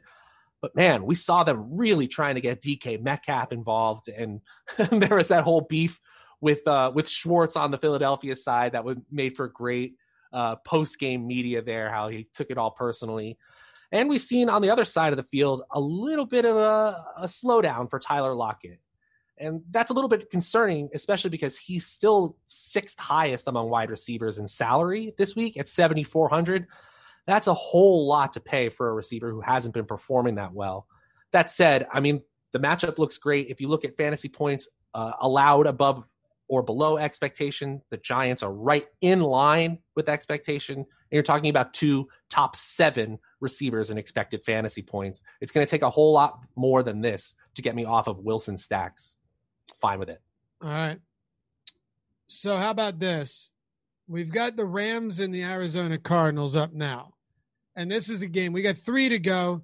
And I think only two of them we're really going to have to spend much time on. But we've got three to go. By the way, uh, appreciate all you guys hanging out with us all the time throughout Yes. this entire show. It's a long one, but we're trying to give you as much comprehensive information on each game as we can because not all of you have every day to watch every single strategy show and, and everything and you know absorb all of that information throughout the week sometimes you just need one show to get you where you need to go and uh, well hopefully this is doing the job for you uh, LA Rams and Arizona. The Rams are favored here on the road uh, by a field goal, 48 and a half point total. Uh, I'll give you my rant and then I'm going to let you run with it, Matt. I think if there was ever a week, and I said this on yesterday's show, but I'll repeat it for those of you that missed it. There was ever a week to play Cam Akers. This is it. The, the, the, and, and I, I want you to disagree with me on this because it'll be fun. The, the passing game for the Rams is going to be very popular this week. Right now, you've got uh, Robert Woods, 20%. Cooper Kupp, 17.1%. They're going to be popular. And Jared Goff, I think, will see his ownership climb as well. Cam Akers is seeing his snap count increase. Now, it hasn't been particularly high, 27 and 26% over the last two weeks, but he's seen only one fewer carry than Darrell Henderson over the last three games and 12 more than Malcolm Brown. He's the more explosive back. We saw that with a 60 plus yard run last week. He has seven red zone opportunities over the past three games. And I think it's possible that Sean McVay starts to make that shift from those guys that have one combined run of 20 plus yards this season to someone like Cam Akers that can blow things open. He's dirt cheap. The, the passing game is going to be popular, and Arizona's run defense has been considerably weak many times throughout the season. So, right now, at 0.2% projected ownership, all I need is 5% to get 20 times, X, 25 times X, or 25X the field. Um, 25 times the field. Sorry. I'm uh, I, I'm going to have some Cam Akers. I'm willing to take some shots because if uh, if Sean McVay decides that this is the week that he's going to start seeing more, and we've already seen that increasingly become the case, I want to be there for it, and I don't need much of him to make it happen. What are you doing with the Rams, Matt? Hey, that's well said. Now, I do want to temper expectations just ever so slightly. We're still talking about Darrell Henderson leading the backfield in opportunity share. But again, if you start looking at efficiency, Cam Akers is blowing the rest of the backfield away right now. If The you two looking, longest runs for the Rams this year, both are from Cam Akers. and, and it's kind of shifted to we kind of know this intuitively where the we, we can call them trap run plays or not the uh, the trap actual style but it's basically first and second down runs that are nowhere near the goal line have a very low expected fantasy point per touch value. And that's obvious to people because most runs up the middle on first and second down early in a drive don't go anywhere don't do anything. So now that cam akers has actually been mixed in in these uh, i'd say less run specific opportunities he's actually really thrived. And we saw the opposite earlier in the season where he was getting all these annoying first and second down carries and looking like a complete dud. So while Darrell Henderson has more overall opportunities, I completely agree with you. We're looking at Cam Akers specifically, he's not quite at the top of quality opportunities, but it's changing enough where we want to catch that wave. And that's really what you're saying here is that this is a quality player who was drafted in the second round to be a star running back. Correct. Many people, including me in season long leagues, and I'm losing money for it in some places, thought that this would already have happened. So I'm just waiting at this point. This is a player that, if you want to make a list every week of what player could score 30 points and change their public perception about them overnight, Cam Akers might be at the very top of that list. And against an Arizona defense that hasn't been great at stopping the run, and still with a salary outside of the top 30 running backs, this is the time to take advantage. We can't say exactly this week, but this point in Cam Akers' career, and maybe a long time after that blow up game before he ever goes back down to this point. Josh Gillum says Cam Akers is one of those plays where you want to prove that you know more about DFS than them. Literally a horrible play. I have no Ooh. interest in proving I know more about DFS than anyone. If you guys like the shows, you tune in. That's all that matters. But when I see a team that's going to be very popular as a stack, and two of the top three or four highest owned wide receivers are going to be from that team, and I watched against the Seattle Seahawks where Jared Goff threw for zero touchdowns and they had three rushing touchdowns on the day. Yeah, I'm willing to take an alternative approach for a guy that's going to be virtually unowned and has seen his opportunities climb week over week. This might finally be the week. If I can get five or 6% of that and take a shot at him potentially being that guy and really not risk much uh, if you're playing a lot of lineups, mm-hmm. yeah, I, I'm 100% willing to willing to go. And, and, really, what we're talking about here is not necessarily that yes, we think Cam Akers is talented. We're we're hinting at that, but what we're leaning to is just running back uncertainty. This is not the exact same situation, but remember when Christian McCaffrey came back before he hurt his shoulder, and they were giving us coach speak all all week long about how Mike Davis is what was going to be equally involved. The reason Christian McCaffrey was a good play is not only because he scored a bunch of points, was because of that uncertainty yep. surrounding his opportunity. And what we're really saying is that at some point, we think that Cam Akers is going to be a workhorse, and we want to be there when that happens. Yeah. We don't have to have him at 50% ownership to believe that this week. Correct. And I can tell you, you can go rewind the tape. And I and I think I believe you were too saying Christian McCaffrey is a guy that if he comes in at this absurdly low ownership, you need to be playing him this week. We both said it. And that's you know why? Because uncertainty can create good, real, really good situations. That's all. All right. Um, let's let's move on. I don't want to spend too much time on this. I could. the passing game is strong. The passing game is strong in the Rams. We have we've only hinted at it, but, but that's why it's popular. Yeah, exactly. Yeah. What about Arizona? Still love Kyler Murray, even though he hasn't been quite as good. We're still talking about the number one player in fantasy points per game, number one in fantasy points over expectation, and it's not like his expected fantasy points are much lower.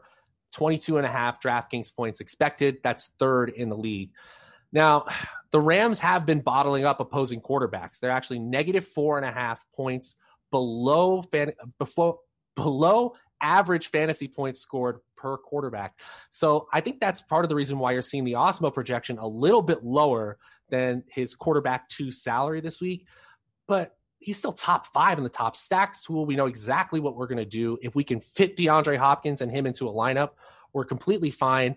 And if they are in the situation where the Rams take control offensively and they're playing from behind, I actually like Kyler and DeAndre Hopkins as slight underdogs than I do in a favorite situation. Interesting. And and I'll add just a uh, I'll add a, a different wrinkle to this. Kenyan Drake last week was not only involved on the ground as much as you would expect him to be. 22 carries in the loss against the Patriots, but he's now seen nine targets and seven receptions over his last two games. Those are his two highest target counts of the season, back to back. Matter of fact, he didn't have a single game with more than two targets all year long. Uh, if Kenyan Drake begins to see that type of work, even four or five targets a game, which we've seen in back to back weeks now, I, I, I actually like him here only because, again, if you're trying to be a little bit different, get away from some popular ownership at a relatively discounted price point, uh, I can see myself giving a little bit more to Kenyan Drake, who's only running five fewer routes than um, Chase Edmonds over their last two games. So, yeah, uh, I don't know what it's going to look like, but I can tell you that the Rams have done a stellar job at limiting opposing passing attacks. Maybe if this game's competitive, Kenyan Drake gets a ton of work on the ground. Yeah, that's that's actually a really nice call. Now, Chase Edmonds did end up with more overall targets on the game, so it's not like he's uninvolved. Of course. And Edmonds does take away from the ceiling of Drake if you're talking about how to win a large field tournament simply because he gets so many of those quality looks as we've mentioned many times on this show, and he's talented as well. So, in large field tournaments, I actually like Edmonds a little bit, but I think what you're saying about Drake makes a lot of sense, especially because I sound like a broken record this week, but we get higher variance in these second divisional games or these late season divisional games. And so many people are going to be on the Kyler stacks, Kyler and DeAndre, Kyler and Christian Kirk, maybe even Kyler and Andy Isabella. That getting to the running game when you have certainty, at least from a usage standpoint, and it looks to be on an upward trend, I kind of get that. I mean, Drake has been fine this year, 15th in expected fantasy points per game though he's performing a little bit under expectation. He's 17th in points per game. Yeah, it's fine. Doesn't pop off the page for me, but as a contrarian play compared to the stack, I totally get it. Yeah, just from an overall opportunity standpoint, if Drake comes in and gets another 20 plus looks and he's coming in at 2%, I don't think that's the craziest idea. Volume here is so important, and that's that's what we're talking about. All right, Matt, two to go. Let's uh let's go to Philly and Green Bay. I, I know our boy Antoine see him in chat a lot. Always appreciate you being here with us, brother. Says Miles Sanders, 100 yards and a touchdown, and that the Eagles cover and maybe even win. I can't get there with you, fella. I can't. I can't do it. I think they get smoked here. And as much as I love Miles Sanders, I think Doug's going to abandon the run again because he's a bad coach. But I talked a lot about this yesterday, so I'm going to give you the reins and start making things happen, Matt. What are you doing with the, uh, this Eagles offense that has been putrid? Yeah, it's been ugly to watch, and I feel bad for you over there. Your with your Eagles fandom, but it's all right. Just give me a top five, top six pick. I'll be okay. We'll we'll blow it. But one of the other problems they have too right now is they know if they fire Doug Pederson, that guy gets hired in six seconds. So they have this ridicule of yeah, he, Pederson might be the issue, and, I've seen some some people say that you know, their offensive mastermind was actually Frank Reich in that Super Bowl year. And since he's been gone, it's kind of been downhill from there. I'm not sure I can really speak to that at this point, but we're still talking about an offense that, while inefficient, is quite aggressive. If you look at some of the metrics I use in my data deep dive, early down air yards per second that adjusts for game situation and then sees how deep and how fast, how deep they're throwing and how fast teams are playing. The Eagles are still up there with the top 10 teams in the league. And then if you look at true early down pass rate, which controls for sample size and just sees how often on early downs they're throwing, it's quite a lot. Now, that's only a neutral situation. So it takes out automatically all the times this season where Carson Wentz has just been forced to chuck the ball in the second half because they're already down. They've already played inefficiently. And, you know, I thought it was a little silly seeing all these Jalen Hurts notifications on my phone all week long for him to only get two plays. But what they're really saying to the public is that Carson Wentz is on thin ice. It's that this is almost over and that there's a reason they drafted a high round quarterback. And at this point, they are almost getting to the point where they need to see what they're looking, what they see what they've got with Jalen Hurts. And if they get down big, I think this week is going to be the one where that happens. I like the bold call about Miles Sanders getting into the end zone, having 100 yards. And maybe that's the thing that ultimately saves them. He has a decent salary this week, 10th among active running backs, 6,700. But he's been way worse than that in expected fantasy points. And yeah, the matchup's okay. It's okay on paper, but I, I think the Packers control this game, which leads me away from the running backs on the other side, period. Yeah, man. his mechanics, Wentz's mechanics right now are absolutely shot. It's I, I watched the video on it on YouTube. I, would love to give the guy credit because it was a really, really good video. Is Um, it the Brett Kollmann film room by any chance? Yes, yes. yeah, you, he's you. fantastic. He it was an excellent breakdown. Um, I even tweeted him and and and said like, listen, dude, that was that was really good. Um, th- yeah, it was it was Brett Kollmann.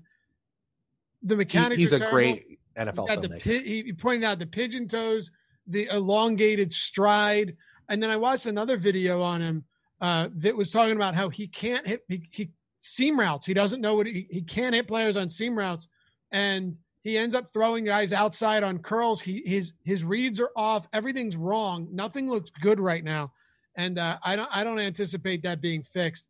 If the game stays somewhat competitive, then Miles Sanders could crush them. Like you would need this is what you need. You need the Eagles to get the ball first, pretty much, and just feed Miles Sanders all the way down. And you need to score and go up and then like get a turnover or something on a fumble and go up. I just don't. I was at the game last year Mhm. in Green Bay and it was awesome. Great experience. Lambeau Field's really cool. But Davante Adams was murdering us until he got hurt midway through that game. We pulled off a win, an upset victory. And thank God, because I was really hammered and it just would have gone down. it would have been a bad night. But everyone in Green Bay was so nice that it scared me. Like they were unusually nice. Like I thought I was going to turn around and they would poison my drink and take me back to their barn and murder me, Matt. That's how nice these people were. Look, no offense to you guys in Green Bay. It was awesome. I'm just not used to that type of hospitality. Okay. I can't believe a Philly guy is used, is not used to hospitality. It's uh, I'm used to hospitality among among our own people, but you know, kind of some tri- kind of some tribalism around here. Anyway, I say that as a compliment, but at the same time, it made me nervous. Matt, what are we doing with Green Bay? Davante Adams, Aaron Jones, Allen Lazard, Robert Tonyan. Your shot. Go ahead. Yeah, and we talked about Robert Tonyan a little bit. Uh, I'm not as excited about players who are low volume, low snap share, and score a lot of touchdowns. But the bottom line is, at the tight end position, that's what you need.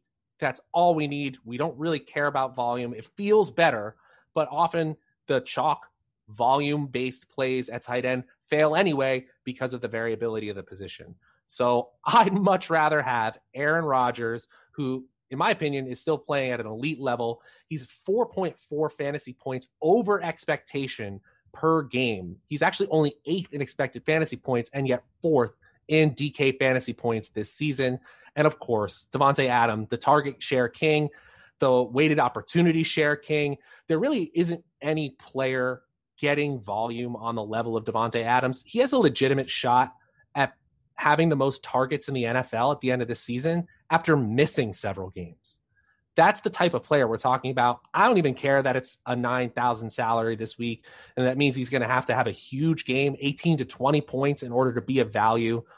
I just want to go I just want to go there first and foremost. And the Awesemo stack top stacks tool completely agrees. They're third on the top stack tool right now. Of course, Aaron Jones as a home favorite running back makes a ton of sense, but being sixth in salary and still being a part-time back, Jamaal Williams still getting a ton of looks. I'd rather have the passing game. Other people can make a guess on those running backs. I will go right back to Aaron Rodgers and I will go right back to a Green Bay stack. They will wear this Eagles defense down as teams have done over the past couple of weeks, and things will get ugly. We've, excuse me, we've seen Green Bay do this on so many occasions. And Matt, why would you not have? First of all, Aaron Rodgers is is underpriced. He's too cheap. He shouldn't be under seven K. He has thrown three plus touchdowns in one, two, three, four, five, six, seven, eight games. Okay, set eight of eleven games. He has four plus touchdowns in one, two, three, four, five of 11 games. And he has less than two touchdowns in one game. And that was that ugly loss to the Tampa Bay Bucs that you know, Mm. no one can really explain away. When you got those type of numbers, why should I say anyone else? Why would I want to go to anyone else at, at, at 6,800, especially when you've got Davante Adams and I can plug in uh, one of these cheaper players like Robert Tonyan or Allen Lazard? To me, it just makes too much sense. Their top stack probability is also extraordinarily high. I'm on board. All right, let's do this. Closing it out with New England and the LA Chargers. Thanks to Josh Engelman, too, producing today's show. No Jordan Klein. He's out there in Vegas getting drunk and losing money, but I know it's a long one. So We're almost yeah, thank there. you, Josh. The New England Patriots, one point favorites against the LA Chargers, 47 point total. What are we doing with the Pats? Hey, I mean, maybe nothing with the way Cam Newton has been playing lately. I, Yeah, I'm you not know, interested. It, they did win on a last second field goal, or you know, they they kept it close most of the game with the Cardinals, which I didn't expect. But ah, the only thing I really like about Cam Newton is if you look at that quality opportunity metric I keep bringing up week in and week out, and you actually include quarterbacks in the goal line carries aspect. Obviously, they're not getting a lot of targets.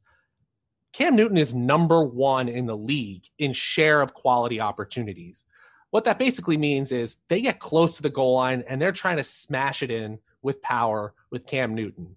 That's appealing for a quarterback because you get those extra points, but it's really not that exciting overall of an offense to the point where I need to play him. There are other options in that salary range where I get equally excited. The Awesemo projection actually has him worse than his 11th ranked salary expectations. And then when you look at the backfield options, it's still uh, hard to guess what's going to happen. We saw James White get a goal line rushing touchdown, which is exactly why you would have played Damien Harris in the first place. We saw Sony Michel get activated and then get just 2% of snaps and get no rushes. It's the same thing as always. The Bill Belichick backfield is something we don't want to play the guessing game with. Yes, in large field tournaments, take your shots. Damien Harris, from a talent standpoint at 5,200, sure, sure, it's fine. But again, I would much rather play the Chargers side of the ball and just hope that the Patriots have kept enough points on the board so that my Chargers teams can get that offensive production that I want from them.